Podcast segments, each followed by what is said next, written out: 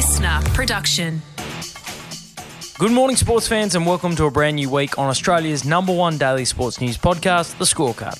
I'm Liam Flanagan, and this is your fast, fun hit of sport for Monday, the 4th of September. Today, the Boomers cop a reality check ahead of a bronze medal defence at next year's Olympics. The AFLW season brings a first ever win for one team and Australia's 12.5% chance of winning the US Open. But first,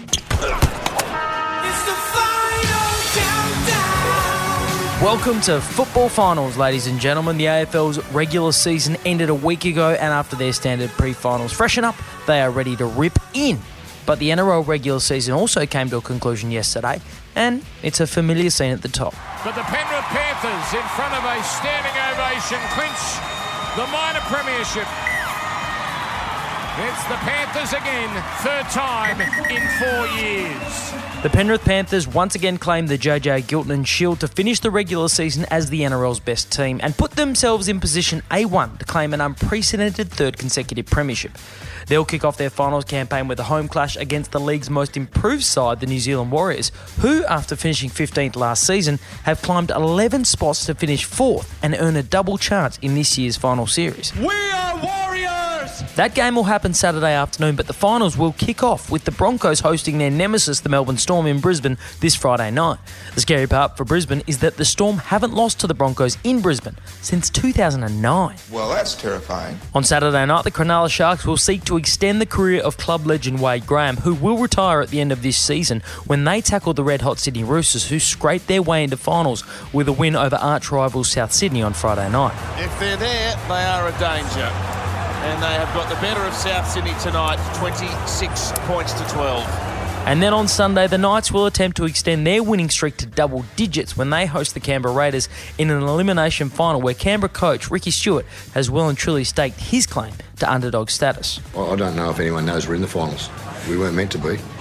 Uh, and I'm that proud of these blokes. They've exceeded everybody's expectations. And, you know, if we if we were a little bit better over the last month, we would have been in the top four. But that's unfortunately a, uh, that's gone. But I'm so proud of them making the top eight. The mind games have begun.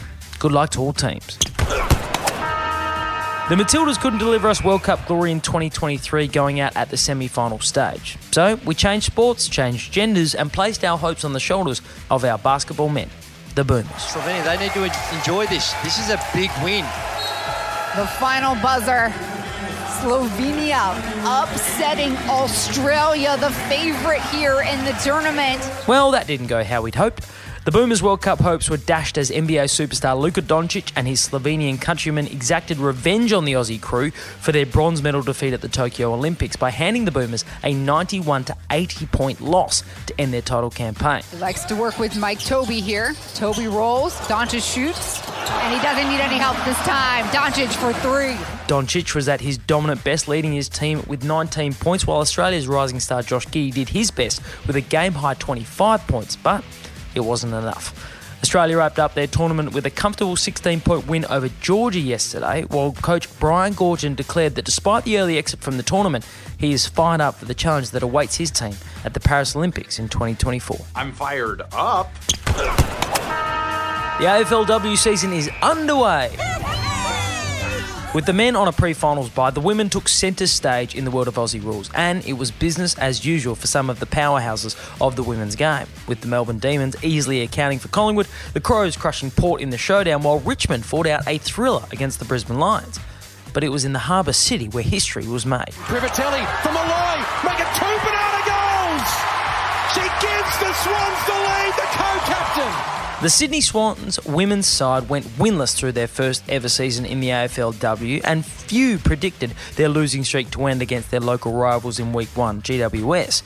But maybe, just maybe, the tide is turning. Hamilton grabs it and handballs it away. And for the first time, the Swans are onward to victory. Swansational scenes at North Sydney Oval as Sydney claim their first ever AFLW win. Sorry, can we just check that? Did that commentator say swansational? Swansational scenes at North Sydney Oval. That is elite commentary work there. The Swans prevailed over the Giants in a thriller, taking the win by five points and adding some serious spice to that local rivalry. I'm not normally a big fan of mixing maths and sport, but let me hit you with one little sporting statistic to kickstart your new week. Australia has a 12.5% chance of winning the men's US Open. You just blew my mind. Alex de Minaur and wildcard Rinky Hijikata are down to the final 16. Both players are through to the fourth round of the hardcourt Grand Slam, giving Australia hope of a first US Open champ since Lleyton Hewitt in 2001. That's it. He's won it. Lleyton Hewitt is the men's singles champion at the US Open in his first appearance in a Grand Slam singles final. Rinky's dream run continues this morning where he'll take on local hope and tournament number 10 seed Frances Tiafoe. But regardless of the outcome, the tournament represents a coming out party for the 22 year old Sydney sider who will take home his biggest ever paycheck and break into the world's top 100 players for the first time. Welcome to the big time, boys. De Minaur, meanwhile, will have to overcome 2021 champion Daniil Medvedev. But even if he loses, he too will claim a career high rank of number 11, just one spot shy for the Demon of breaking into that top 10. So close yet so far, boys. 12.5%. He's hoping the numbers stack up. And that is your fast fun hit of sport to kickstart another week. Make sure you're subscribed so you never miss an episode. I'm Liam Flanagan. Catch you tomorrow on the scorecard. Listener.